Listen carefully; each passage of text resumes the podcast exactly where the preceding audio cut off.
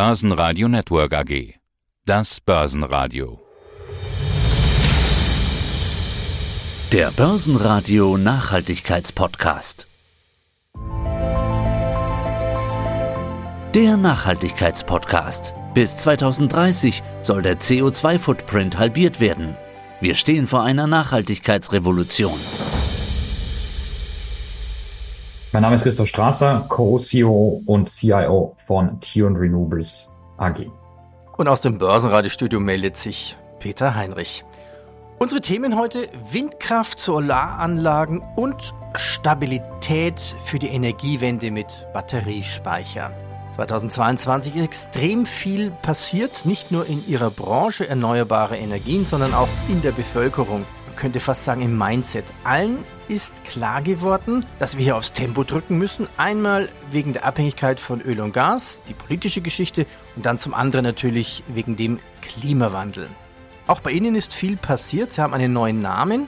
Tion Renewables. Der ein oder andere kennt sie noch unter dem Namen Pacifico Renewables. Warum der neue Name? Der neue Name ist so entstanden, dass wir festgestellt haben, ja, im Herzen von allem, was wir tun, steht die Energiewende. Und das wollten wir auch in unserem Namen verankern. Und Tion, das sind die letzten vier Buchstaben von, von dem englischen Begriff Energy Transition. Ah, so leicht kann die Welt sein. Bei Ihnen ist trotzdem noch weiter viel passiert. Aus zwei Konkurrenten wurden Partner. Letztendlich soll die Beteiligung an der Clearwise auf 40 Prozent ausgebaut werden. Das Portfolio wird in der Clearwise gebündelt und Tion Renewable will sich auf die Energiewende konzentrieren. Also Stichwort Weiterentwicklung zu einem Unternehmen für Investitionen in die Energiewende. Warum diese Aufteilung? Mhm. Ja, entstanden ist es im Endeffekt daraus, dass wir hm, ja, ähm, einen grünen Stromerzeuger aufgebaut haben über die letzten Jahre, also Solar- und Windanlagen gekauft haben und mittlerweile ein Portfolio haben, über, über vier europäische Länder verteilt, aber auch unsere Pipeline stetig gewachsen ist und äh, mittlerweile auf über fünf Gigawatt angewachsen ist und wir festgestellt haben, dass in dieser Pipeline auf der einen Seite nicht nur oder dass die, die Pipeline so groß wurde, dass wir sie nicht mehr alleine absorbieren werden können und auf der anderen Seite auch ganz viele andere spannende Themen drinnen stecken, die jetzt über die reine Stromerzeugung hinausgehen. Und das hat dann dazu geführt, dass wir gesagt haben, naja, wir wollen uns eigentlich auf der einen Seite so aufstellen, dass wir die, diese Pipeline auch zum, zum Vorteil unserer Aktionäre nutzen können, bestmöglich, und auf der anderen Seite auch uns mehr und mehr eben neueren Themen widmen können. Und so ist es dann entstanden, dass wir gesagt haben, ja, wir haben, äh, wollen auf der einen Seite, dass wir es Beyond Balance Sheet bezeichnen, also über unsere eigene Bilanz hinaus unsere Pipeline zum Einsatz bringen, also in Zusammenarbeit mit der, mit der Clearwise unser Portfolio bündeln, dort einen größeren europäischen unabhängigen Stromerzeuger schaffen, der eben auch in der Lage ist, mehr und effizienter Kapital aufzunehmen und viele Projekte realisieren zu können. Und auf der anderen Seite auch uns mit institutionellen Lösungen zu, zu befassen, um auch für institutionelle maßgeschneiderte Lösungen zu, zu ermöglichen, um in erneuerbare Energien investieren zu können. Und dann auch Beyond Renewables als zweites großes Thema, in dem wir gesagt haben, wir wollen auch eben über die reine Stromerzeugung hinausgehen. Und das erste Thema, das wir uns da anschauen, ist eben der Batteriespeichermarkt oder die, die Speicherung von Energie. Wie viele Anteile haben Sie jetzt an Clearwise, jetzt zum Zeitpunkt des Interviews etwa? Wir sind nach der letzten Kapitalerhöhung von Clearways jetzt mittlerweile knapp unter 20 Prozent. Also, jetzt sollen auch neue Technologien wie Batterietechnik hinzukommen. Bevor wir uns auf diese Batterietechnik konzentrieren im Interview und eingehen, im letzten Interview haben Sie schon auch Ihre Strategie Next Leap Forward und die Beteiligung an Clearwise eben vorgestellt. Sie sagten jetzt, 5 Megawatt erzeugen Sie schon über Wind- und Solarparks. Wie viele Wind- und Solarparks sind das und wo stehen die? Also derzeit unser Portfolio umfasst mehr als 5 Megawatt, äh, wenn ich das gerade richtig verstanden habe. Also wir sind bei ungefähr 160 äh, Megawatt reine Stromerzeugungskapazität. Ah, Entschuldigung, ähm, ich habe mich, glaube ich, versprochen. Ich sagte Megawatt, meinte aber Gigawatt. Das ah, das ist, okay, das ist dann die Pipeline, die, die ja. Sie sich bezogen haben. Genau, ah, okay. die Pipeline ist mhm. über, die ist über 5 Gigawatt groß. Und äh, mittlerweile auch nicht nur in Europa, sondern auch in anderen Kontinenten wie Australien, wo wir einen Entwicklungspartner haben, der dort an äh, PV- und Batteriespeicheranlagen vor allem arbeitet. Kommen wir zu den Batteriespeicheranlagen. Ja, es ist ja nicht nur seit der Energiekrise durch den Angriffskrieg jedem klar, wir müssen sehr schnell weg von der Abhängigkeit von Kohle, Öl und Gas auf Wind und Sonne setzen. Okay, Das ist jedem klar. Doch das Problem, was jeder auch weiß, Wind und Sonne ist einfach nicht grundlastfähig. Nachts ist dunkel und ich habe selber eine Solaranlage am Dach. Im Winter macht die ja sozusagen vielleicht nur 10 Prozent von dem schönen Strom, die vielleicht im Juli produziert wird. Das ist eine richtige Einschätzung und Beobachtung und ich glaube auch eins der Kernherausforderungen, vor der die Energiewende steht. Und deswegen denken wir oder sind wir davon überzeugt, dass Lösungen, die eben die Möglichkeit bieten, erneuerbare Energien flexibel ins Stromnetz zu integrieren, von großer Bedeutung sein werden und immer größere Bedeutung erlangen werden. Und das, deswegen sind wir begeistert, in den Batteriespeichermarkt eingetreten zu sein. Wir haben Ende letzten Jahres eine erste, ein erstes Projekt in Großbritannien erworben. Und wir denken, dass es die große Herausforderung daher kommt, dass das Stromnetz, so wie es heute ausgestaltet ist, auf zentrale grundlastfähige Erzeugung ausgerichtet ist, große Kohle, Atomkraftwerke und wir immer mehr in eine Welt gehen von kleinerer, übers Land verteilter Stromerzeugung, die wetterabhängig ist. Und dass das die Stromnetze, die ja zu jedem Zeitpunkt Angebot und Nachfrage ausbalancieren müssen, enorm strapaziert, ist ein Thema, das ist vielleicht noch nicht, nicht so präsent, weil wir jetzt erstmal so die ersten Schritte ge gegangen sind, was die grüne Stromerzeugung betrifft. Aber dass das uns als Gesellschaft immer vor größere Herausforderungen stellt, sieht man vor allem in, in Ländern, in denen das Netz schon jetzt etwas strapazierter ist, wie zum Beispiel in Großbritannien. Das ist eine Insel, da gibt es schon viel Erneuerbare, Netz, wenig Netzanschluss zu anderen Ländern. Und deswegen gibt es dort auch schon viel mehr großflächige Batteriespeicher, als es jetzt in anderen Ländern wie zum Beispiel in Deutschland der Fall ist. Ja, ist denn Batterie oder Batteriespeicheranlagen, sind die denn wirklich in Anführungszeichen grundlastfähig? Also wie viel Kapazität können die ersetzen? Mhm. Batterien werden nicht das äh, langfristige Speicherproblem lösen. Also ich glaube, die allergrößte Herausforderung wird sein, wie kann man über Wochen, Monate, über die, über Saisonen hinweg, über Jahreszeiten hinweg Energie langfristig speichern.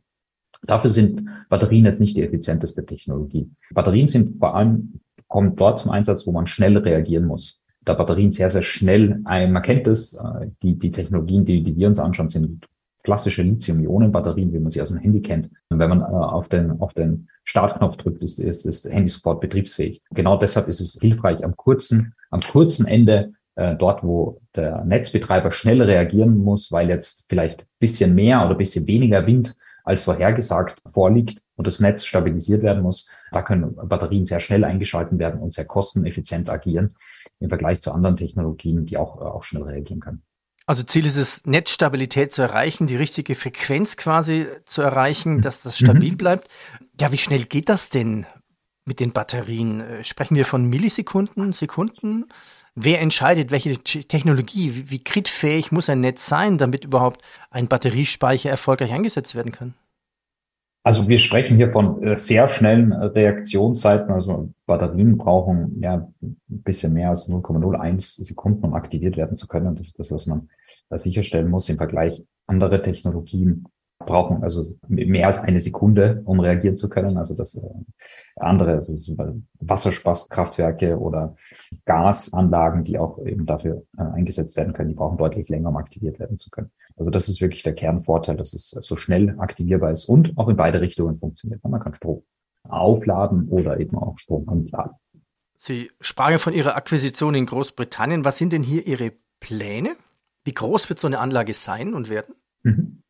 Also die erste Anlage, die wir erworben haben, das ist ein 8 Megawatt, 9,3 Megawattstunden Projekt, das sich derzeit im Bau befindet um das ein bisschen greifbarer zu machen, was heißt das? Also das sind fünf Containerschiff große Container mit Lithium-Ionen-Batterien ausgestattet und anderer Technologie, also die notwendig ist, wie zum Beispiel Klimaanlagen und IT-Systeme.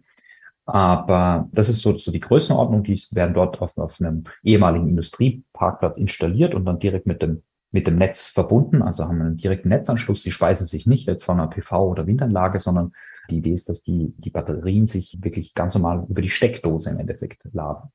Und um das mal ein bisschen zu einordnen zu können, das, wenn man das jetzt mit einem, äh, mit einer Autobatterie vergleicht, dann wäre das ungefähr, äh, ja, ungefähr 100, mehr als 150 Autobatterien, die, die dort installiert sind. Also E-Auto-Batterien. Also, also genau. richtige große Batterien, ja. was E-Autos auch haben, quasi. Genau, also wären, wären so von einem ja, großen E-Auto wären es ungefähr 150 E-Autos, die da äh, zusammengeschlossen an einem Parkplatz stehen. Sie sagten 8 Megawatt. Wie viele Haushalte mhm. könnte man damit mit Strom versorgen, um man, damit man sich das ein bisschen vorstellen kann? Und, und wie viele Stunden? Mhm. Genau, also die 8 Megawatt, 9,3 Megawattstunden heißt eben, dass diese Batterie ein bisschen mehr als eine Stunde bei voller Leistung Energie einspeisen kann oder aufnehmen kann. Vielleicht ein Vergleich, der bisschen hilfreicher ist als jetzt die Stromversorgung, weil wir im Endeffekt keinen Strom erzeugen, ist, wenn man das jetzt mit einer, einer Powerwall vergleicht, das ist eine Batterie, die man, die man sich im eigenen Haus installieren kann, sind wir dabei ungefähr, ja, 600, 700 von so kleinen Heimspeichern, die man installieren könnte. Lässt sich so ein Projekt einfach skalieren? Wenn ich mehr Power brauche, hänge ich einfach mehr Container daneben? Absolut, das ist das Schöne an dieser an der Technologie, dass sie sehr modular funktioniert und man kann die auch erweitern über die Zeit. Sollte der Platz vorhanden sein, sollten die Genehmigungen vorhanden sein, aber das ist auf jeden Fall eine Option, die, die besteht, sollte mehr Bedarf irgendwann mal bestehen. Das Schöne ist, man hat, hat, hat den Netzanschluss schon mal für das Projekt gesichert und kann dann gegebenenfalls über die Zeit die Projekte auch erweitern. Unser Thema heute Stabilität für die Energiewende mit Batteriespeicher. Wie günstig sind denn solche Batteriespeicheranlagen? Also das sind günstig dahingehend, das sind Großprojekte und also quasi im industriellen Stil, das ist so, so ein Batteriecontainer, den kann man sich eher nicht so in, in, den eigenen Garten stellen. Das haben wir auch, haben wir auch veröffentlicht, der Unternehmenswert, das diese eine äh, Transaktion war ungefähr fünf Millionen Pfund wenn man sich das jetzt mal vergleicht mit den vielleicht der beste Vergleich, der sich da anbietet, sind die sogenannten Levelized Cost of Electricity, also die, die durchschnittlichen Kosten für die Stromerzeugung, wenn man das jetzt mit einer PV-Anlage vergleicht, ist laut Bloomberg ungefähr 45 US-Dollar pro Megawattstunde, die man da an Kosten rechnen muss. Bei einer Batterie dann vier Stunden System, also eine, eine längere Laufzeit als die, die jetzt wir installiert haben, ist man da bei ungefähr 153 Dollar pro Megawattstunde. Also die, die Kosten sind schon höher natürlich als in der reinen Stromerzeugung, aber der äh, Mehrwert für, die, für das Energiesystem ist natürlich auch nochmal ein ganz anderer. Wie finanziert sich dieser Batteriespeicher, auf Englisch auch BESSS? Wie ist eigentlich da das Geschäftsmodell bei diesen Batteriespeichern? Bei Sonne und Wind ist das klar. Da dreht sich das mhm. Windrad, fließt Strom und der Wind wird mhm. verkauft. Aber wie ist dann hier das Geschäftsmodell? Mhm. Der Unterschied ist bei der reinen Stromerzeugung, dass man hier verschiedene Erlöskanäle hat, ne, zu denen man Zugang hat. Die zwei wichtigsten sind, wenn ich das, wenn ich das mal so pauschal sagen kann, der Stromhandel, so die Arbitrage und das andere sind Dienstleistungen für den Netzbetreiber. Vielleicht kurz die, die Arbitrage erklärt oder der Stromhandel. Das funktioniert so, dass man ja, nachdem die Batterie direkt ans Netz angeschlossen ist, die Batterie laden kann, wenn die Strompreise günstig sind oder vielleicht sogar negativ und die Batterie entladen, dann wenn die Strompreise hoch sind. Und das ist was, das, wenn man jetzt über so, so einen Handel nachdenkt, denkt man oft ja an, an vielleicht äh, Handel mit Commodities oder irgendwelchen anderen Gütern. Das ist vielleicht ja teilweise spekulativ ist. In dem Fall ist hier diese Handelsströme sind täglich treten die auf, die, mhm. da die Nachfrage nach Strom sich über die Zeit immer sehr verändert. Heißt das, Sie suchen sich wirklich den Zeitpunkt des Aufladens heraus? Also angenommen, mhm. nehmen wir irgendeine Zahl, zu 40 Prozent ist der Batteriespeicher leer, weil er gebraucht wurde. Das heißt, er wird nicht mhm. sofort neu aufgeladen, sondern Sie warten ein bisschen, bis der Strom günstiger ist? Das ist äh, ein ganz wichtiger Teil des Ganzen, dass man versucht natürlich den, den Betrieb möglichst effizient zu gestalten mhm. und sich auch ja, taktisch, strategisch aussucht, naja, was sind die, die besten Zeiten. Und das ist vor allem deshalb eine sehr spannende Aufgabe in Kombination, weil es eben nicht nur darum geht, eben den Strom zu handeln, sondern man auch andere Optionen hat, die Batterie zu vermarkten. Und das ist jetzt so der zweite Bereich, eben diese Dienstleistungen für den Netzbetreiber. Und dass man sagt, lieber Netzbetreiber in gewissen Stunden, zum Beispiel am Tag, kann meine Batterie genutzt werden, sollte die Frequenz im Netz schwanken oder aus einem gewissen, aus einem gewissen Bereich abweichen. Und da kann man natürlich eine Optimierungsaufgabe draus machen. In welchen Stunden des Tages will ich mit meinem Strom handeln? In welchen Stunden des Tages will ich quasi eine Dienstleistung dem Netzbetreiber zur Verfügung stellen? Und das wird dann schnell sehr komplex. Da gibt es aber auch spezialisierte äh, Unternehmen, die sich ausschließlich damit beschäftigen. Aber generell, äh, ja, das ist auch das Spannende, finde ich, an dieser, dieser Asset-Klasse, dass sie eben nicht nur abhängig ist von einem Erlöskanal, sondern mhm. eben verschiedene Optionen zu. Ja, oder man könnte es kombinieren mit einem Kraftwerk, was immer Strom erzeugt, zum Beispiel Wasserkraftwerk daneben. Mhm. Wenn Batteriebedarf notwendig ist, dann wird eben vom Wasserkraftwerk theoretisch mhm. der Strom gleich in die Batterie geschickt und dann erst ins Netz. Ja, und die mhm. Dienstleistungen für den Handel, das ist quasi ein Stromversorger oder Netzbetreiber zahlt ihnen Geld, damit sie den Speicher vorhalten. Ja, simplifiziert ausgesagt, ausgedrückt, ja. Wie lange halten denn diese Batterien? Also wie viele Ladezyklen oder wie viele Jahre? Das ist je nach Einsatzart, je nach, je nach äh, Hersteller natürlich unterschiedlich. Das, was wir auch gesehen haben in unserem, unserem Research ist, dass es auch große, große Schwankungen gibt, was Marktannahmen betrifft. Aber grundsätzlich kann man, kann man sagen, dass ähm, ungefähr 7500 Zyklen erreicht werden können, das heißt Lage, Ladezyklen. Das ist das, was zum Beispiel Bloomberg auch als, als ihre Einschätzung verwendet. Das ist so, so Pi mal Daumen und je nachdem, wie oft man das dann äh, benutzt, die Batterie pro Tag, äh, kann man sich daraus eine Lebensdauer rechnen. Also wenn man jetzt sagt, man benutzt die Batterie nur einmal pro Tag, wäre das eine 21-jährige äh, Lebensdauer jetzt anhand dieses Beispiels mit 7500 Zyklen äh, wenn man die Batterie öfter nutzt, en entsprechend, entsprechend kürzer. Ich glaube auch, dass das also ist unser Ziel zum Beispiel bei einem Projekt in Großbritannien, dass wir die Batterie ähm, oder wir erwarten, die ungefähr zweimal pro Tag zu nutzen. Mhm. Genau. Ja, wie wirtschaftlich ist denn so eine BESS-Anlage? Was heißt eigentlich BESSS auf Englisch? Mhm. Auf Deutsch nennen wir es ja Batteriespeicher. Battery Energy Storage System. Nennen Sie uns doch mal eine Kennzahl. Wie wirtschaftlich, welchem ist denn so eine BESS? Mhm. Vielleicht eine Marge oder mit was kalkuliert ja. man da? Ja, also wir haben, weiß nicht, ob, ob, ob Sie das gesehen haben, wir haben auch ähm, im Zuge unseres Marktantritts ein, ein White Paper veröffentlicht auf unserer Homepage, wo wir auch darauf eingehen, um, um auch Investoren die Möglichkeit bieten, eben auch ein Gefühl dafür zu bekommen, wo sind die Unterschiede jetzt im Vergleich zu der Stromerzeugung über Wind- und, und Solarenergie. Und man muss sagen, es ist ein, ja einfach ein, auch ein anderes Profil. Man hat eben anders als man das vielleicht im Wind- oder Solarbereich gewohnt ist, eben keine feste Einspeisevergütung oder einen festen Stromabnahmevertrag, sondern eben die verschiedenen Erlöskanäle, die ich vorhin besprochen, äh, kurz angesprochen habe und damit auch ein anderes Risikorenditeprofil. Und ja, das, was wir gesagt haben, auf, auf Basis auch von, von, von Bloombergs Einschätzungen, wo so Marktrenditen liegen, sind die ungefähr zwischen acht und zehn Prozent ähm, kann man erwarten, dass man an Rendite erwirtschaften kann auf Basis aktueller Annahmen. Lassen Sie uns über den Markt sprechen. Wie groß ist der Markt? Also wie viele Anlagen müsste man bauen, um eine Netzstabilität in den nächsten Jahren zu erreichen? Zum Beispiel in Deutschland. Kann man da überhaupt eine Kennzahl nennen? Das ist, das ist natürlich eine, eine sehr schwierige Frage zu beantworten, wo man auch wieder unterscheiden muss zwischen den verschiedenen Märkten. Also einmal gibt es natürlich den Großhandelsmarkt des Stromes, der viel tieferer ist und viel länger dauern wird, bis er gesättigt werden wird. Ähm, dann gibt es aber als auch diese, was man eben die Dienstleistungen für den Netzbetreiber, die teilweise vorgegeben sind und gewisse maximale Leistungen vorgegeben werden, bis dieser Markt gesättigt wird. Und das kann viel schneller erreicht werden. Aber vielleicht um, um ein paar Zahlen Ihnen mitzugeben, was interessant ist, in Deutschland äh, sind ungefähr derzeit knapp ein Gigawatt an Batterien installiert.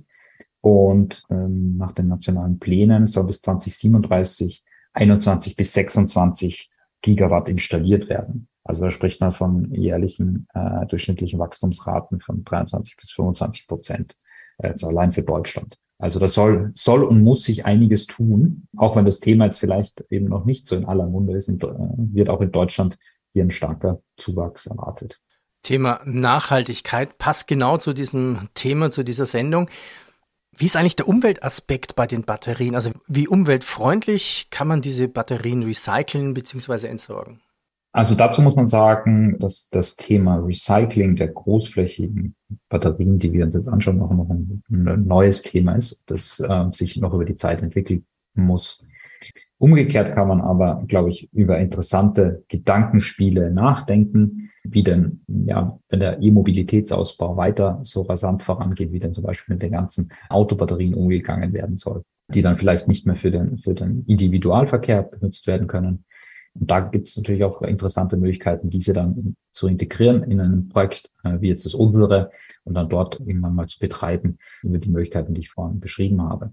Da muss man dazu sagen, technologisch ist es jetzt ein Markt, der noch nicht entsprechend etabliert ist, wie es jetzt im PV- oder Windbereich ist. Die Technologie ist ausgereift, Lithium-Ionen-Batterien kennt man schon seit den 70er Jahren, äh, die kennen wir alle, die sind unseren Handys und Laptops und was und mhm. etc.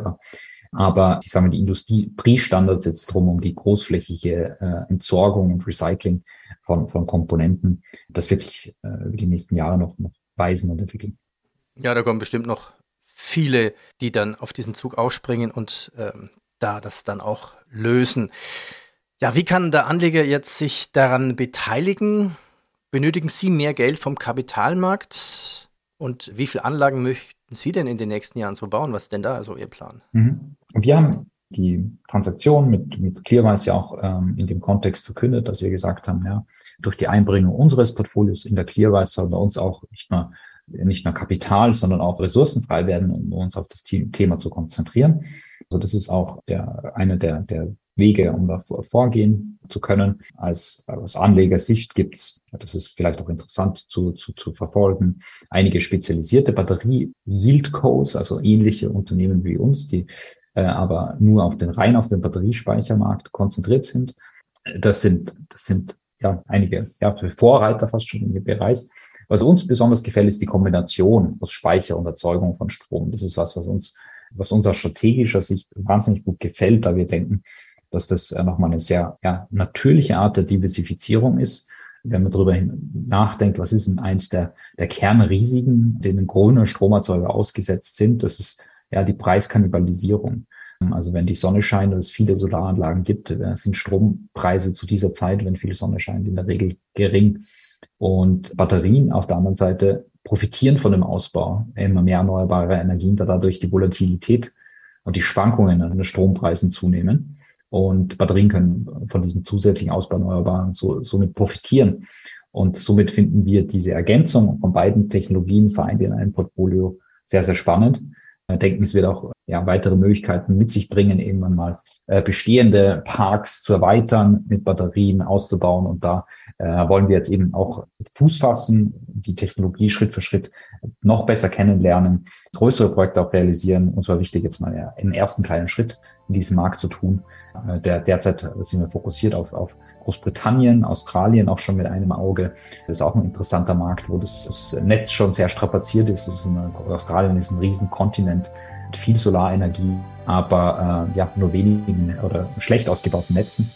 Und, aber wir sind überzeugt davon, dass das Thema auch immer mehr in Ländern wie, wie Deutschland oder in Kontinentaleuropa relevant wird mit dem, mit, der, mit dem Fortschritt der Energiewende.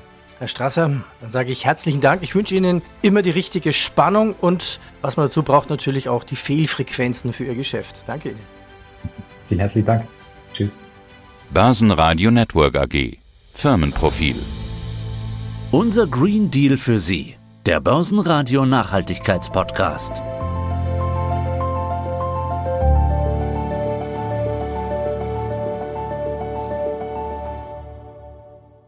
Börsenradio Network AG. Das Börsenradio.